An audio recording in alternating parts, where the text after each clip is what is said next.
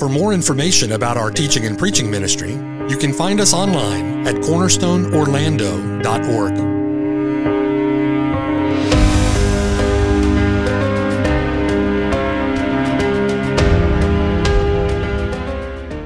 The following sermon has been brought to you by Cornerstone Orlando, making disciples for the glory of God.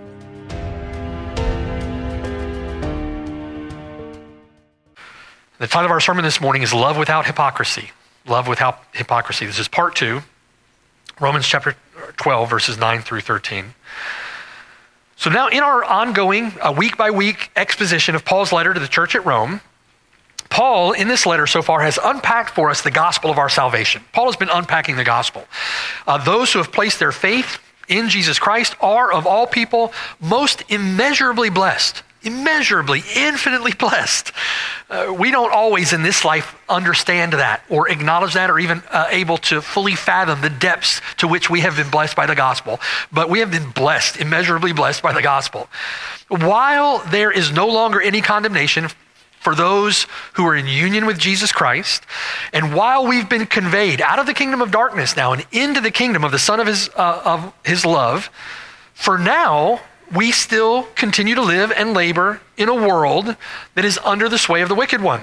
We've been conveyed out of the kingdom of darkness into the kingdom of his son, but we still live in a world that is under the sway of the wicked one. For now, we continue to live and battle with the body of this death that has been corrupted by sin. The implication of that contrast, right? The implication of that simultaneous reality is that. Uh, we're going to have a lifetime of conflict in the experience of the Christian. The implication of that living contrast between the new man being renewed in knowledge after the image of him who created him and that old man which grows corrupt according to deceitful lusts, the result of that dichotomy, if you will, is a lifetime of conflict in the experience of the Christian. A lifetime of mortifying the flesh, a lifetime of putting off the old man with his deeds, a lifetime of resisting temptation from the world. In the words of Romans 12, a lifetime in opposition to the spiritual forces arrayed against us that would press us into the mold or into the pattern of this evil age. A lifetime of being transformed by the renewing of our mind, applying the Word of God to your thoughts, your words, your actions, and putting on the new man who is renewed in knowledge. Our real enemy in this conflict does not come against us, brothers and sisters, with brute force. Uh, if he did, he would easily overcome us, right? He's stronger than we are. His aim isn't merely, in that sense, to kill the body. The aim of our enemy is to destroy our soul. And if he's going to do that, he does that through a, a devastating propaganda machine. Not on the field of some physical battleground, but on the battleground of your heart on the battleground of your own mind. He'll bombard you with temptations to worldliness. So you must stop allowing yourself, in the words of Romans chapter 12, verse 1, you must stop allowing yourself to be conformed to this world. He'll bombard you with worldly philosophy. He will bombard you with worldly thinking, worldly values. And so you must be transformed by the renewing of your mind, the way that you think. The battleground takes place in your heart and in your mind, and only then externally. We must endure in faith. We must endure in faithfulness until the end, and God Himself is the one who preserves us. But we must employ the means of our preservation that God has appointed. And we must be in that fight, in that battle, in that ongoing conflict, we must be entirely consecrated to Him as living sacrifices to our God. On the basis of the mercy that has been shown to us, on the basis of the mercies of God poured out on us through the gospel of our Lord Jesus Christ, we must be entirely consecrated to Him in the pursuit of these things, which is our reasonable service of worship. That's why we present our bodies as living sacrifices, holy and acceptable to Him. That's why we stop ourselves from being conformed into the patterns of this evil age. That's why we pursue transformation by the renewing of our minds through His Word, by His Spirit. It's why we engage in that battle and that conflict. Now, by the grace of God, as our enemy assaults us, and as we face this conflict in the Christian life that will persist until the Lord calls us home uh, or until He comes back, while we engage in that ongoing conflict, by the grace of God, we're not alone. Praise the Lord, right? By the grace of God, we're not alone. He has not left us orphans. John 14, He has come to us. He's visited us with His Spirit. You're indwelt with the Spirit of God. And we're not isolated individuals. He has united us to his Son, and by virtue of our union with the Lord Jesus Christ, we have been brought into communion with one another. He has placed us in his body, he has placed us in the church. So we have him, we have his spirit, we have the church. Amen. The church, however, brothers and sisters, is no place for human pride. We are sinners saved by grace alone, through faith alone, in Christ alone. No place for human pride. So Paul begins his exhortations in Romans chapter 12 as they relate to our relationships in the body. Paul begins those exhortations with this one Let no one here think of himself more highly than he ought to think. It starts there. Right? Our service in the body begins there. This is no place, there's no place here for human pride.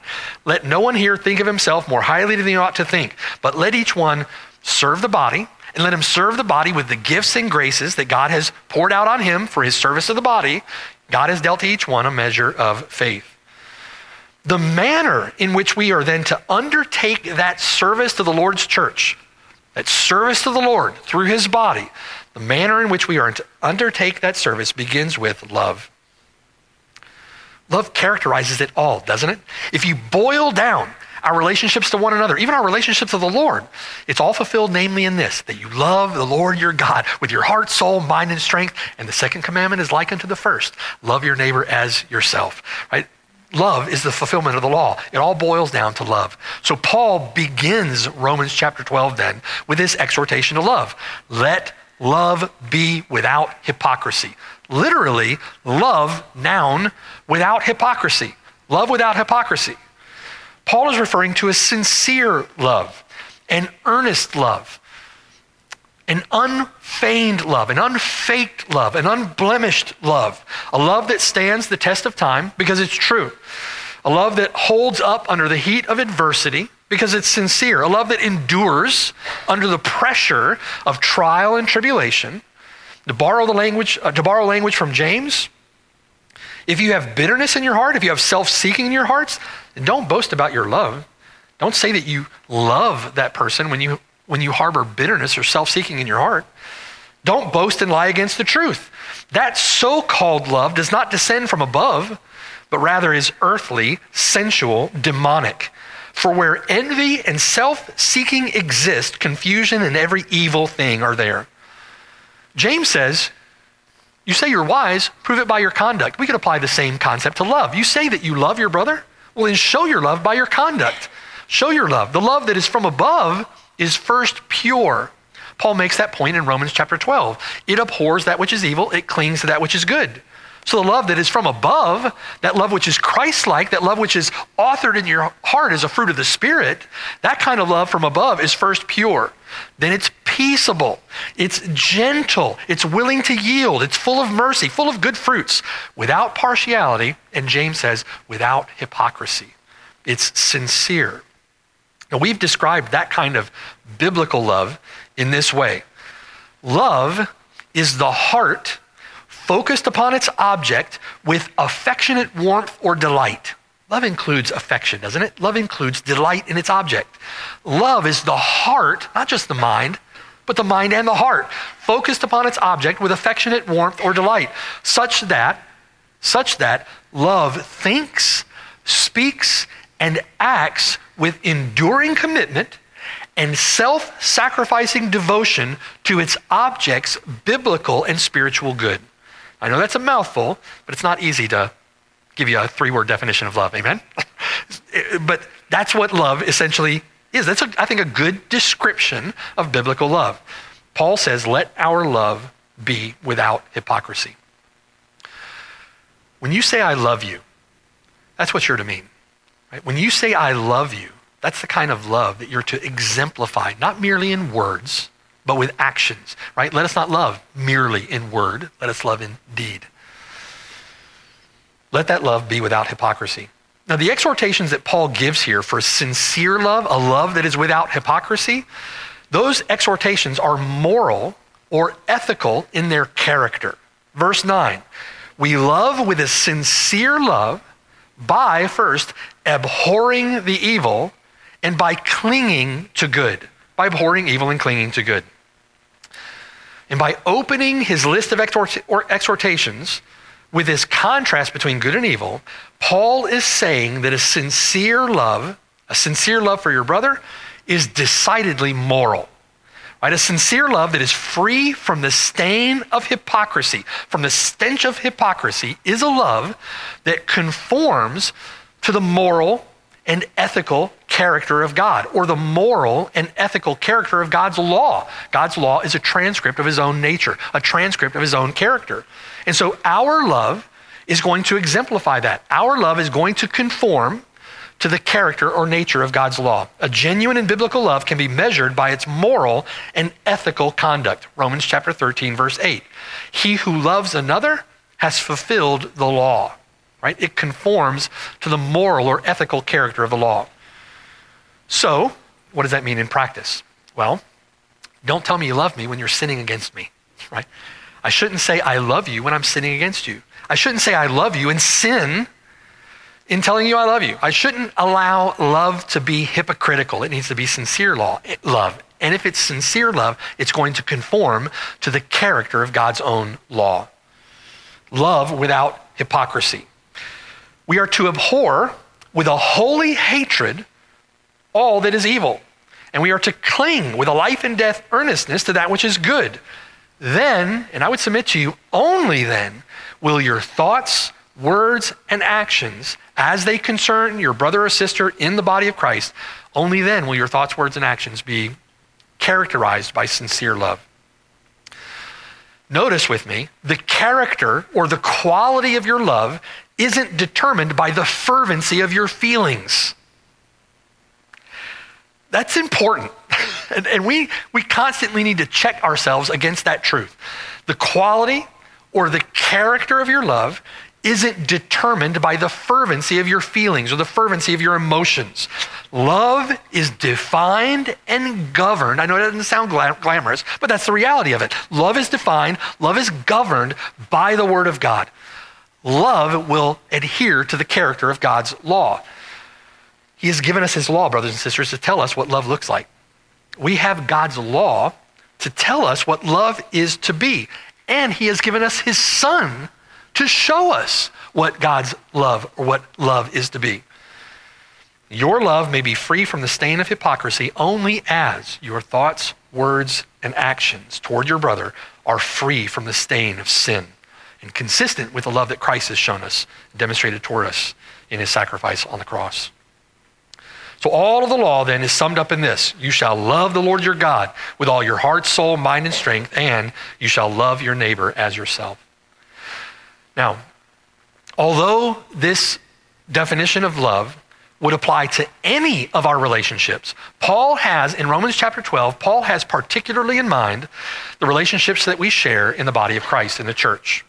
So, although that quality or that character of love should be applied to anyone that we know, uh, the Bible would even say we're to love our enemies. So, although that kind of love would apply to anyone that we know, it is particularly applied here to the love that we are to have for those relationships that we enjoy in the church, the relationships between brothers and sisters in the body of Christ. And so Paul then says in Romans chapter 12, verse 10, be kindly affectionate to one another with brotherly love, in honor, giving preference to one another. Now, he's talking about how we are to love one another. Love without hypocrisy, abhor that which is evil, cling to that which is good, and, verse 10, character of that love, be kindly affectionate to one another with brotherly love, in honor, giving preference to one another. Now, Paul uses a term in verse 10 that you're likely familiar with. It's the Greek word Philadelphia. Philadelphia. Right? There's a city by that name in Pennsylvania uh, that doesn't quite live up to its name, right? There's a city in Pennsylvania with that name. Philadelphia. It's a compound word from phileo, meaning to love, and adelphos, referring to a brother brotherly love. The word here, very commonly used of the love that was shared between natural born brothers in a physical family. Is what the word was most commonly used for. The natural love the innate love, you could say, the inherent love that you should have for the members of your own family, the members of your own household. That love that would be shared between brothers. Kids, you should act toward your siblings with Philadelphia, with Philadelphia. You should act toward your siblings with brotherly love. Now, Paul uses, Paul uses this term here in verse 10 as that eminent form of familial love that is to be given to your spiritual brothers and sisters in the body of Christ in the household of God. That kind of natural familial love should characterize the love that you have for one another. That's what Paul is essentially saying. There's much here that's important for us to understand. When we understand that kind of love, we understand more how we are to love one another in the body of Christ. And that's not merely semantics. There's a reality to that, right? There's a there's a natural quality to that kind of love in the body of Christ for several reasons. And notice, notice, this is not a love that is merely enjoined or required by circumstance. We're not to love one another just because we're in the church together. Um, this is a love that refers to an innate or natural love that is experienced by our relationship to one another. In one sense, it is natural to our relationship. We should love one another in this way. Uh, I know you've, you've heard that before when you uh, run into somebody, if, if you're a genuine Christian and dwelt by the Spirit, you run into somebody you've never met before. They're from a church across the country. They're here on vacation. You sit down and talk, and it's like you've known each other all your lives, right? And you might say to yourself, there's a kindred spirit there, a kindred spirit. That's true. You're indwelt by the Spirit, one faith, one baptism. They're indwelt by the Spirit, one faith, one baptism. And you meet together and you start talking, and it's like this kindred spirit, this natural love that exists between the members of God's household, the members of the body. That's natural, isn't it? Martyn Lloyd-Jones says it's not formal, it's not superficial or official, it's not court ordered love, right? It's not love in law, it's, it's love. It's not simply liking one another because we're in the church together, it's a sincere love, it's a natural love. Philadelphia goes well beyond what is superficially true. It goes well beyond a superficial or a formal or an official kind of love. It's that kind of love between brothers, right? That kind of love, that kind of superficial love won't last. Won't last. That kind of superficial love will not endure. It will abandon you in the heat of adversity. It will abandon you when the circumstances go against their preferences or opinions or thoughts or feelings or desires, right? When that kind of love is confronted by a strong personal desire, love is out the window. And the, the personal desire wins every time. That defines that kind of superficial love, that fake love, that insincere counterfeit love. Paul isn't speaking of that love here. Paul is speaking of that kind of natural love between brothers that will endure, that will last, that kind of love that won't betray you in the heat of adversity. Paul is speaking of Philadelphia. Proverbs chapter 18, verse 20, 24, Proverbs says, a man, who has, a man who has friends must himself be friendly, but there is a friend who sticks closer than a brother. There is a friend who sticks closer than a brother. That's the kind of friend the Lord Jesus Christ is to us. Amen? Sticks closer than a brother. That's the kind of brotherly love that should characterize our love for one another in the Lord's church. Someone who loves with Philadelphia um, loves another like that. Your love for me, right? You've expressed that to me, and I'm grateful to the Lord for it. My love for you I love you. I love this church. That love should take on something of the character, something of the quality of that love which you should naturally have for the members of your own family. And that is because we are in the body of Christ. We've been born again, made a new creation. We've been brought into the household of God. And now, naturally, as a fruit of His Spirit, that kind of love should exist between us. We should love one another as though we were closer than blood because we are. Right? We should love one another as those closer than blood, the one who sticks closer than a brother, if you will, because we are. In fact, Paul says in verse 10 be kindly affectionate to one another with brotherly love. It's interesting the word uh, there. The, the word translated kindly affectionate refers to another example of familial or family devotion. Philadelphia, referring to a brotherly love, with phileo, to love, adelphos, meaning brother. Here it's phila. It's a, a love that exists in the closest of family relationships. That word describes the loving devotion or the tender affection that should characterize the relationship between a mother and her child. The word that Paul uses here is a word for love that characterizes the quality of that love between a mother and her child. I can say from experience too, the love that a grandparent has for their grandkid. Right? It's, it's that kind of love. Right? It's that kind of love. It's almost unexplainable. It's almost unexplainable. When my own daughters were born, I thought to myself, I would do anything. For, and, and they can't speak. They're hardly even looking at me. They forget me 10 minutes after I've left. They're so little. But I would do anything for them. It, it, Paul is speaking of that kind of love, that kind of kindly, tender affection, the kind of affection that exists between the closest relationships, the closest relationships on earth, the closest relationships that human beings experience on this side of eternity. Those relationships, that kind of love should characterize the kind of love that we have for one another in the church. Be kindly affectionate. The loving devotion that should characterize the relationship between a husband and his wife. Paul is referring to an intimate love, a devoted love, a committed love, a tender love, an affectionate love, um, an affectionate delight. Our love for one another in the church is to be characterized by that love demonstrated and then experienced in the closest and most affectionate of all earthly physical relationships. And the practical expressions of our love for one another in the church should demonstrate that character. That's what Paul is calling us to in Romans chapter 12, verse 10. It's a high calling. Amen? But that's what we're being called to. We should love one another in those ways. And there's a sense in which that is natural as a fruit of his spirit. But what's interesting in Romans chapter 12, verse 10 is that this kind of love is being given to us as a command. So the exhortation, that indicative statement, love without hypocrisy, and now be kindly affectionate toward one another with a brotherly love, these statements carry the weight of an imperative in Romans chapter 12. They come to us in the form of a command. Now, in one sense, that should come naturally, much the way it comes naturally to the members of a family. But listen to Paul in 1 Thessalonians chapter 4 verse 9. Listen to this. Paul says, "But concerning brotherly love, there it is again, you have no need that I should write to you, for you yourselves are taught by God to love one another." So in that sense, Paul is saying it should come naturally. God saves you. Think with me for a moment, okay? God saves you. God makes of you a new creation. He takes out that stony, hard, sinful heart. He replaces it with a, a tender, responsive, affectionate heart of faith, a heart of flesh.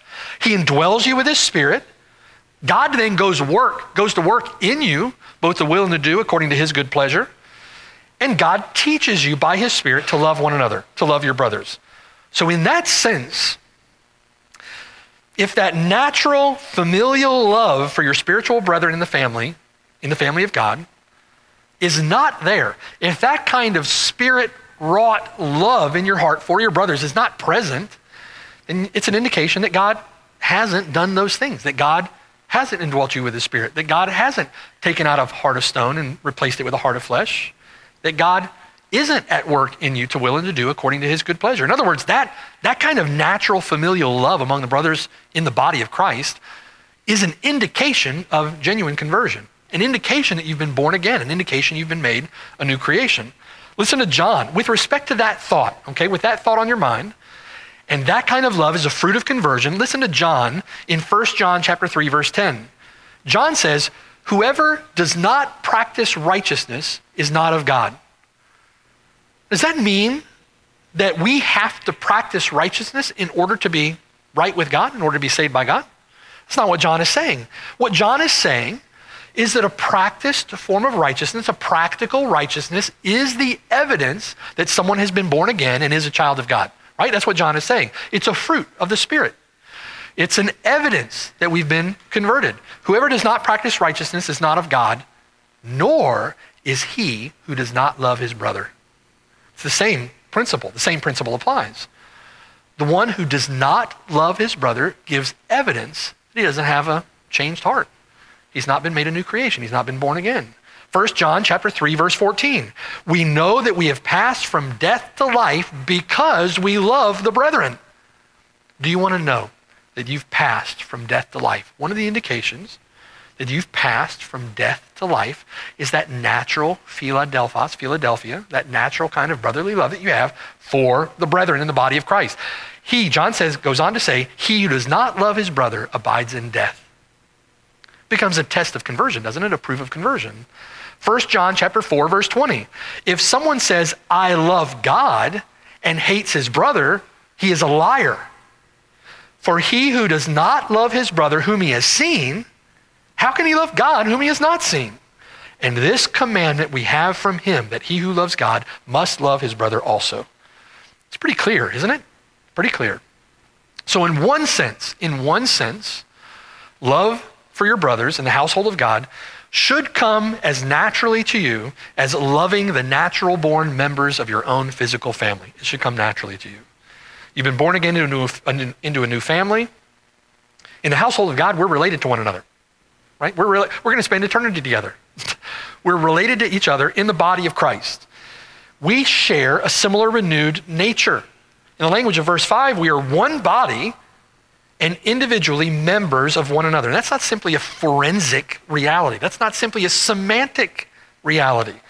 There's something of spiritual significance to that fact. We are individually members of one another. There's a very real sense of sharing together a kindred spirit. In Mark chapter 10, Peter says to the Lord, right? Peter says to the Lord, See, Lord, look, We've left all to follow you. We've left all to follow you. The Lord answers Peter and says, Assuredly I say to you, there is no one who has left house or brothers or sisters or father or mother or wife or children or lands for my sake and the gospel's, who shall not receive a hundredfold now in this time houses and brothers and sisters and mothers and children and lands with persecutions and in the age to come, eternal life. Those earthly, physical bonds may have been lost when you set your heart and mind to follow Christ, to follow the Lord. The Lord says that's okay. The Lord says elsewhere that's to be expected.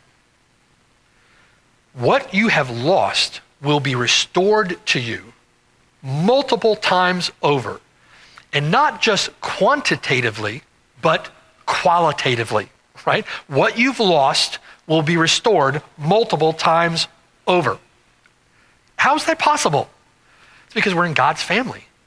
We're in God's family. And that's a very real family relationship that has now been created, authored by God.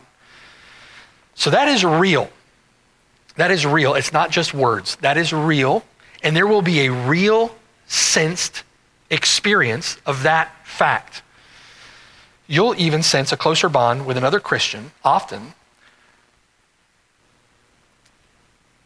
a closer bond with another Christian than you will with a lost member of your physical family. How many of you can say that you've experienced that before? A closer bond with a brother or sister in Christ, a closer bond with them than you have with the members of your own household. That's going to the lost members of your own household. That's going to be true. So there's a sense, again, there's a sense in which all of that comes naturally. It comes naturally. It's a fruit of the Spirit, it's a fruit of conversion, it's a work of God in your heart. However, however, what Paul is giving to us here in Romans chapter 12 is a command. Paul is giving us an imperative. Paul is, you might think, essentially saying, do that which is natural. but there's more to it than that. It may come naturally, but Paul is giving us the weight here of a command. Paul said, listen, Paul said in 1 Thessalonians 4 9 that we are taught by God to love one another. And he suggests with that that love for one another will be the natural fruit of the Spirit's work in your heart and mind. But then he goes on to say in that text, we urge you, brethren, that you increase more and more. So Paul is then commanding them to increase more and more in what Paul is saying comes naturally to the Christian. Well, how do we do that? Paul commands us here in Romans chapter 12, verse 10 be kindly affectionate to one another with a brotherly love. Be kindly affectionate and do that with a brotherly love. Well, how do we do that? How do we do that? How do we how do we increase more and more? Paul certainly isn't commanding us to gin up more of the feeling, is he? Is that what Paul is commanding? I should just sit back and I should try really hard. Mm, I want to love them more, right? No, it's like, I want to feel it.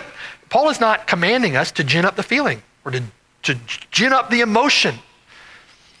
It's important to understand here, again, that feelings and emotions, when it comes to love, feelings and emotions are a response to thought and understanding. Feelings and emotions are a response to thought, a response to understanding, a response to what we believe, what we value. Feelings and emotions are a response. It would be insincere, wouldn't it? It would be hypocritical to put on some mask of emotion without the underlying presence of a real and sincere love. Right? To put on the mask of emotion, the mask of feelings. So Paul isn't calling us here to gin up the feeling. What is Paul referring to? Paul isn't thinking emotionally, Paul is thinking practically. Be kindly affectionate to one another with a brotherly love. Think practically. The brotherly love that you will have naturally for the members of your spiritual family, that brotherly love should manifest itself more and more practically as you grow in faith and as you serve the body. As you grow in your thought, as you grow in your understanding, as you grow in your knowledge of these spiritual realities, that natural affection that you have for the members of your spiritual family should grow and increase more and more. And that is a command. Increase more and more in those things. What Paul is essentially saying is this grow in your understanding of that truth. Inform your understanding of those things, inform your faith. How do we do that? We go to God's Word. God's revealed word. The only way that we know these things is because God has revealed them to us. The only thing we know, the only reason that we know anything about anything about this love is because God has revealed this love to us on the pages of Scripture, and He has done so preeminently in the example of His own Son, who shed His own blood at the cross in love for you and I. Right? That's how we know love because He is love. Right? He loved us, and so we love Him. He has shown us what love is. The only way that we do this is by going to his word. That's the command. Increase more and more in the practical outworking of this natural familial love and devote yourself more and more to one another with a brotherly love. This command is obeyed then in proportion to the degree in which you are transformed by the renewing of your mind. Right?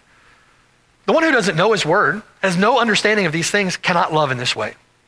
Can love in this way. There, we love analogously to begin with. We don't love equivalently with God. We don't love univocally, use that word, with God. We love analogously to God. We love in the ways that we love, if you're a godly Christian brother or sister pursuing Christ like love, we love in those ways because we've been taught to love. We've been shown to love in those ways. And that comes through the Word of God.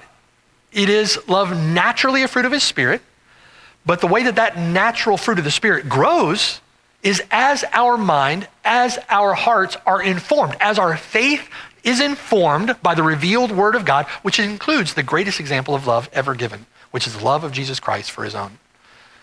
We must be renewed in our thinking. We must be transformed by the renewing of our mind. And the, the command to love one another, to be, to be kindly affectionate to one another with a brotherly love, that command is obeyed in proportion to the degree to which we have been transformed by the renewing of our mind. I commend that to your meditation as you think on that. Right? Think on what we know, what we understand, what we embrace through faith, and allow that to inform your love. As you think, as you learn, as you grow in your understanding of these truths, as you grow in your understanding of how Christ Himself has loved you, as you grow, as you appreciate those things, as you embrace those things through faith, as you further understand that, the more that you will increase in your own love for your brothers. The more that your love, that natural affection between brothers in the body, the more that that natural affection will grow toward one another. The more that you that you will work that out in practical ways, the more that, that kind of affection will show up in the way that you relate to one another. The more that you pray for the Spirit of God to inform that understanding of love. The more that you pray for the Spirit of God to fill your heart with that kind of love for your spiritual family, the more that you will increase and abound in that grace. It's very practical, isn't it? Very practical. The command implies responsibility. You can't say to yourself, right, just let go and let God. Not biblical. It's not biblical. You can't just sit back and wait. Right? I'm just going to sit back. If God wants me to increase my love, He's going to increase my love. There's a certain element of truth to that statement. But what does the scripture say? The, the God who is sovereign over the ends has also appointed the means. And the Bible commands us to grow and increase in this kind of love. We have the command suggests responsibility. We have to work at this, we have to pursue this. This is something that we can and we should grow in. We can't take it for granted. And we can't receive the grace of God in vain.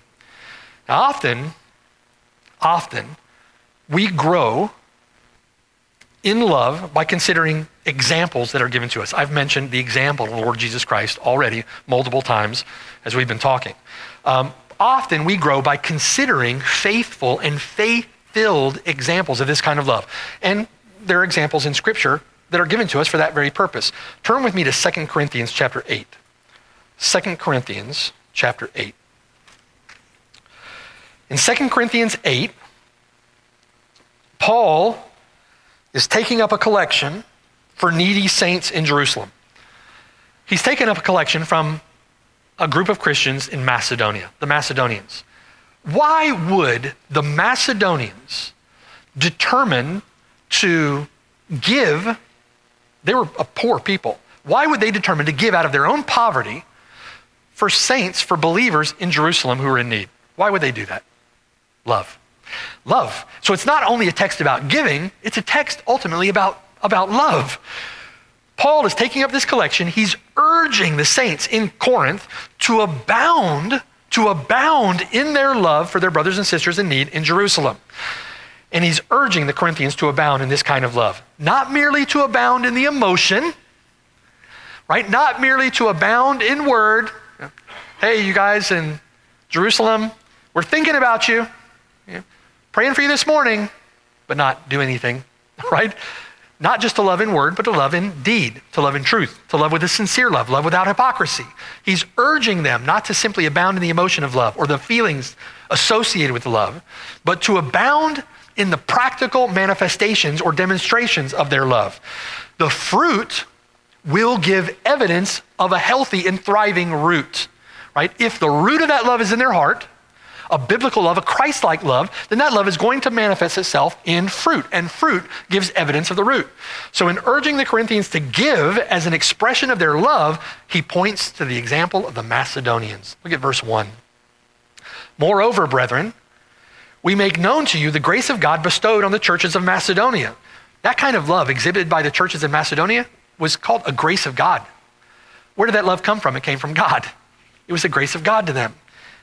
Paul makes known the grace of God bestowed on the churches of Macedonia, too, that in a great trial of affliction, the abundance of their joy, the abundance of their deep poverty, abounded in the riches of their liberality. In the midst of a trial of affliction, in the midst of difficulty, in the midst of poverty, their joy, their gratitude was overflowing, and it abounded in their generosity toward the saints in Jerusalem. It abounded. Put yourself in their shoes, just for an example, right? Going through a tremendous difficulty, a very difficult trial. They were impoverished, they had lost everything. And in the midst of that, their joy and their gratitude in that hardship, that, that's convicting, isn't it? That's convicting. In the midst of a very difficult trial, their joy and their gratitude toward God overflowed in this generous and this abundant act of love manifested toward other believers in another city, in another place, right? Manifested in their demonstrations of love toward the saints in Jerusalem.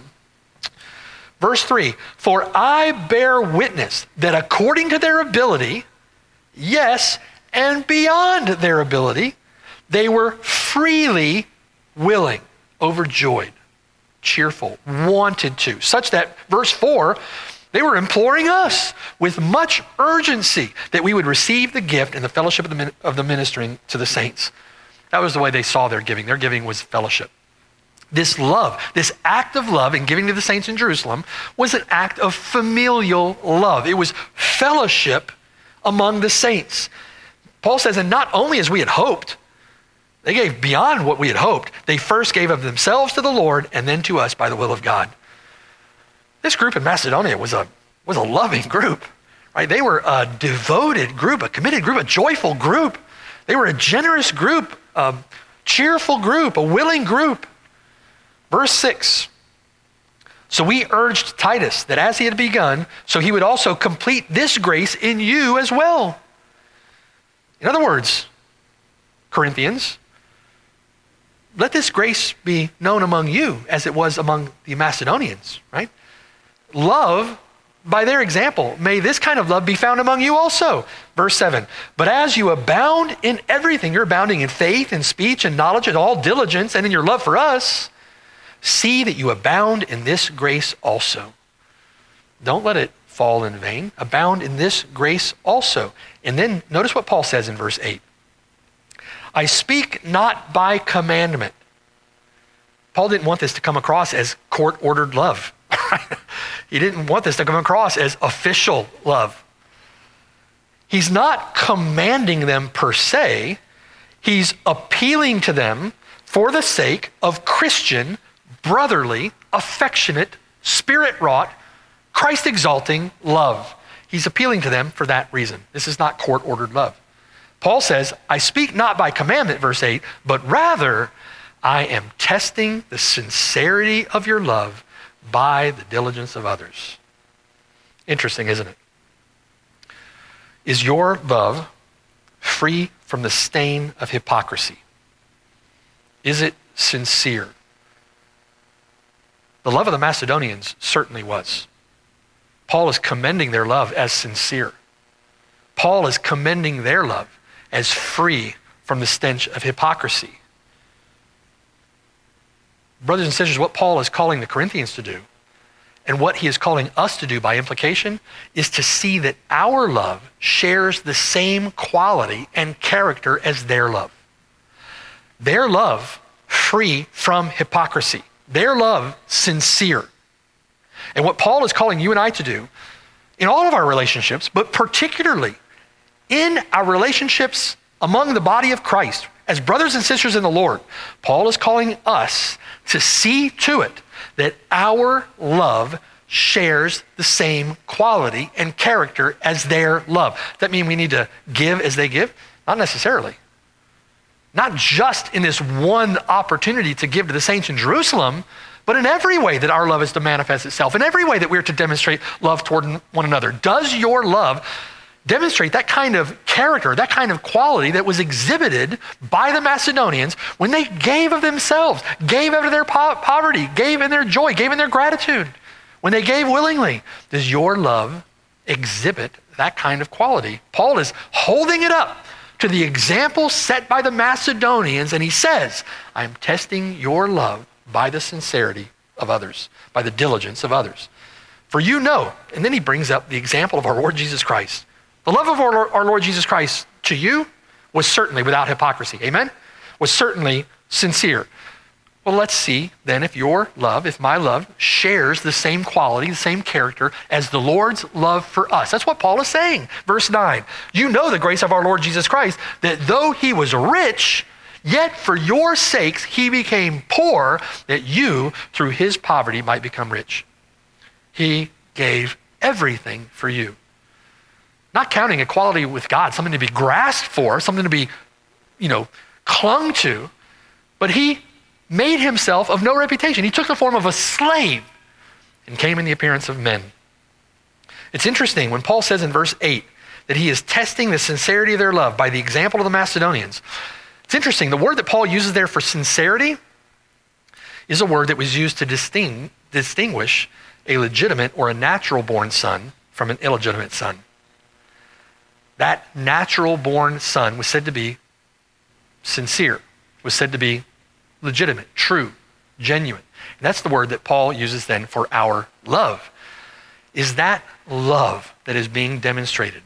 Is it that sincere love, that genuine love that should exist between the members of God's household, the members of Christ's body? Is it true?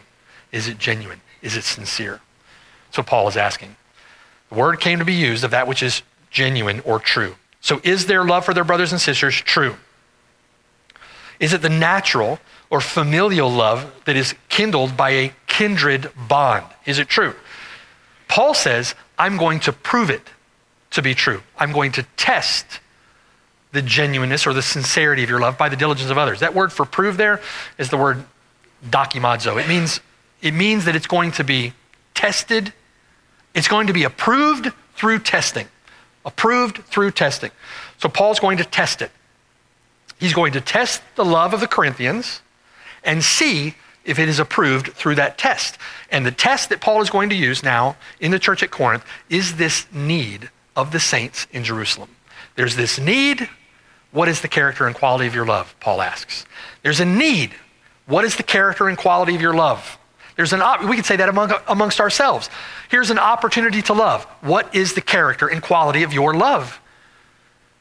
And we don't need to merely wait for opportunity. Brothers and sisters, we're commanded in Scripture to take opportunity. Take opportunity to love. What is the character and quality of your love? Hold it up by the example of the Macedonians. Hold it up by the example of the Lord Jesus Christ himself. Does your love for your brothers and sisters in this church, can it be characterized by the same quality as that given by the Macedonians, as that demonstrated by our Lord Jesus Christ for us? Paul says, I'm going to prove it to be so. Paul is not setting this up as a competition. Right? Paul, this isn't a this isn't a this isn't loving by competition. This is loving through imitation. There's a big difference. This is love through imitation. Their example becomes our incentive. Their example becomes our motivation to love as they did. There's something um, just tremendously appealing about it, isn't there? Like, haven't, haven't you thought to yourself before, has this thought ever crossed your mind? I want to love like that. I want to serve the Lord like that. I want to love the Lord Jesus Christ. You see preeminent examples, either on the pages of Scripture or walking around flesh and blood, and you say to yourself, I want to love the Lord like that. I want to serve the Lord like that. Paul is saying that's not a, that's not a bad thought. that's love through imitation. Paul says, it's Philippians chapter 4, uh, Philippians chapter 3, into chapter 4. The things that you saw in me, right, you have them as an example. Note those who so walk, you have them as an example. Paul holds up these examples and tells us walk like they do, love like they do, give like they do, think like they do, right? worship like they do, serve like they do. We have them as our examples. Our greatest example is, of course, our Lord Jesus Christ. His example. Isn't his example to you tremendous motivation to love? Tremendous motivation to love. Paul says again, 2 Corinthians chapter 6. The love of Christ compels me, compels me. That if one died for all, then all died. And all died, they should no longer live for themselves, but live for him. Right? It should compel us to love in that way. Paul's admonition in Romans chapter 12, verse 1. It's according to the mercies of God, by the mercies of God, thinking upon, meditating upon the mercies of God, embracing through faith the mercies of God, in consideration of the mercies of God then why wouldn't you want to present yourselves as a living sacrifice, holy and acceptable to Him? Paul calls it the reasonable service of worship, the only rational service of worship. Any lesser service of worship is irrational, unreasonable. Paul calls it logical there. The word there is logical. These become our incentives to love. The true test of love, you see then, it's not feeling or emotion. You see how far removed from that this is? It's not feeling or emotion. Feelings and emotions will certainly follow in response. They certainly will be there. They certainly will follow. But the true test of love is action. Action. 1 John chapter 3 verse 16. By this we know love because he laid down his life for us. That's how we know love. How do we know love? Because of what Jesus Christ did. Speaking of action, affectionate action, loving action, willing action, voluntary action. And Paul, uh, John goes on to say, we also ought to lay down our lives for the brethren. There's the example of the Lord Jesus Christ who gave himself for us. He died in our place as our substitute, bearing the, the sin and the shame that we, the, he bore the punishment that we rightly deserve for our sin, bore our condemnation. He laid down his life for us, and he is hung there as a testimony, if you will, as a tribute to divine love, to divine grace, divine compassion, divine mercy. And then John says, in light of that love, that being our exemplar, therefore we also ought to lay down our lives for the brethren. We ought to love our brothers with the character and the quality of that love. You see John doing the same thing that Paul's doing in 2 Corinthians 8.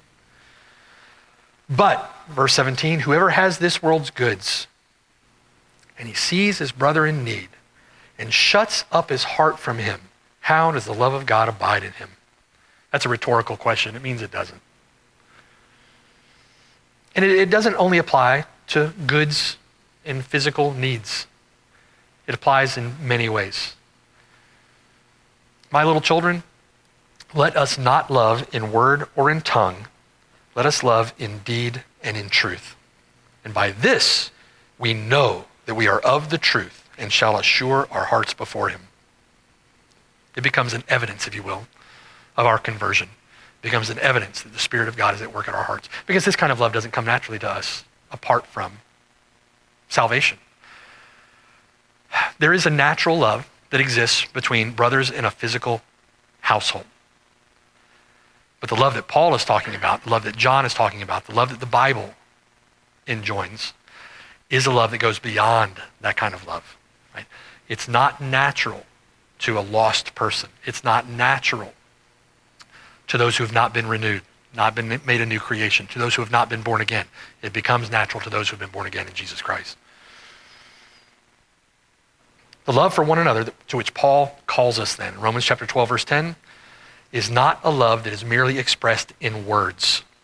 It is love without hypocrisy. It's a love that is devoted. It is a love that endures. It's a love that is constant. It's a love that is attentive gentle, tender, kind, compassionate, caring. It seeks for opportunities to express itself. It seeks for, it pursues opportunities to demonstrate itself. It's a love that is discriminating. Think about that with me for a moment. It's a love that's discriminating. Paul says elsewhere, to do good to all men, what? Especially to those of the household of faith. It's a love that is discriminating, especially to your brothers and sisters in the church. It's a love that is discriminating in the sense that our love for one another in this church is to be of the highest quality and character. To, com- to be compared with that love that the bridegroom of the church demonstrates toward his own bride. It is to be kind, a kindly, affectionate love, a brotherly love. It's a love that manifests itself in verse 10 in honor giving preference to one another. It's a love that prefers another. It's a love that does not lag in diligence, does not lag in zeal, it's not lazy, but rather it's a love that is fervent in spirit, enthusiastic. It's a love that's ardent, that's eager. It's given to one another in service to the Lord. It's a love that rejoices in hope. It's a love that is patient through tribulation. It's a love that continues steadfastly in prayer distributing to the needs of the saints, and given to hospitality. More on all of that next week if the Lord allows. It's a love that demonstrates or manifests itself in these ways. Brothers and sisters, this is our family. And that's not, those aren't mere words. that's not that's not said or meant in the same way that a bunch of ladies at a bingo club might say that, you know, this is our family. it's, it's not the same thing. It's not the same thing. And it's not the same thing as our physical family either. It goes well beyond that reality. We cannot be merely fair weather friends. The scriptures do not allow for it. We cannot settle for it. We cannot love that way. We are not to be fair weather friends. We have to love. I, if you're a Christian and dwelt by the Spirit, I know that's what you want. We want to love in that way. I don't want my love for you to be passing or temporary or waxing or waning. We can't be fair weather friends. I know that you don't feel like it all the time. I don't feel like it all the time. But we cannot be fair weather friends. We are sinful people. Our love for one another is going to wax and wane at times. Our love for one another may cool. We have a responsibility to acknowledge that our love has cooled and to do something about it. Pursue pursuing that love that Christ has demonstrated toward us. We cannot allow it to stand. We stand. We cannot be fair weather friends. That kind of love cannot be governed by our feelings, although we don't feel like it all the time. It's not governed by feelings, it's not governed by our emotions. That kind of love is fueled and motivated by our commitment to the Lord because of the love which He has shown us. It is governed, it is regulated by His Word. And we should be in pursuit of that kind of love. It cannot lack in diligence. It's coming up. It cannot lack in zeal. It must be fervent. It must be ardent. It must be enthusiastic. It's a love that begins with your love for and devotion to Jesus Christ. If your love for and commitment to the Lord Jesus Christ waxes cold, what do you think that's going to mean to your love for and commitment to his body? How can you love your brothers, whom you do see, when you don't love him? Right? You can turn that around. When you don't love him, whom you don't see. you say you love him, and you don't love your brothers and sisters in the church, that one is a liar, John would say. It begins with your love for and devotion to Jesus Christ. It begins with your commitment to be a living sacrifice. This is your acceptable, your reasonable, your rational, your logical service of worship, to love in this way. It begins with your understanding of, your appreciation for the love that Christ has shown to you. Do you glory in the fact of his love for you? Do you revel in that reality? If you've lost a sense of that, it's going to affect your love for others in the body. It will. So we need to, to live with a constant appreciation of and embrace of the love that Christ has for us. Like, is you're glorying in that, as you're reveling in his love for you, that we understand through the gospel, you will more and more increase in your love for one another. If he has loved you in this way, then love others with the same love with which he has loved you. Test and prove your love by his sincerity. Test and prove your love by his example. Note those who so walk. You have them as your example. Paul is calling for an extraordinarily high view of love. This is an extraordinarily high calling, matched only by the extraordinary ease with which many professing Christians tend to abandon this kind of love for selfish reasons. Let it never be named among us. Let it never be, named among us. They say, I love you, as they're walking out the door. Let it never be the case with you, dear brother, dear sister. Let love be without hypocrisy. Let this love increase among us more and more. It has to. Let this love increase among us. And pray with me. Be praying with me that we may abound in this grace to the glory of God. Amen. Amen. Pray with me. Father in heaven, thank you for your word. Thank you for this admonition. Thank you for the tremendous example, the glorious example that we have in the person and work of our Lord Jesus Christ. help us, Lord, by your Spirit to love in this way. Let our love be without hypocrisy. You're the one who authors this love. You're the one who works it by your Spirit in our heart and mind. You're the one who transforms transforms us, renews us uh, in our minds uh, through your word by your Spirit. We pray that you do that work in us that we can't do for ourselves. Strengthen us by your Spirit to pursue conformity with this kind of love.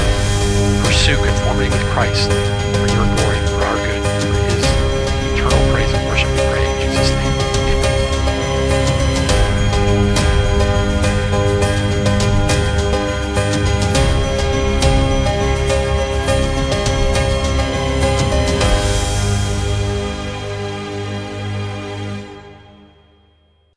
Hello, and thanks for listening. My name is Mark Brashear, and I have the blessed privilege of serving with the saints at Cornerstone Church near Orlando, Florida. We're so grateful that you've connected with us through the sermon that you've just heard. For more information, visit us at cornerstoneorlando.org. Or better yet, come and see us on the Lord's Day at 3370 Snow Hill Road in Oviedo, Florida. We're just east of Orlando and about 15 minutes from the campus at UCF. It would be a joy to have you worship with us.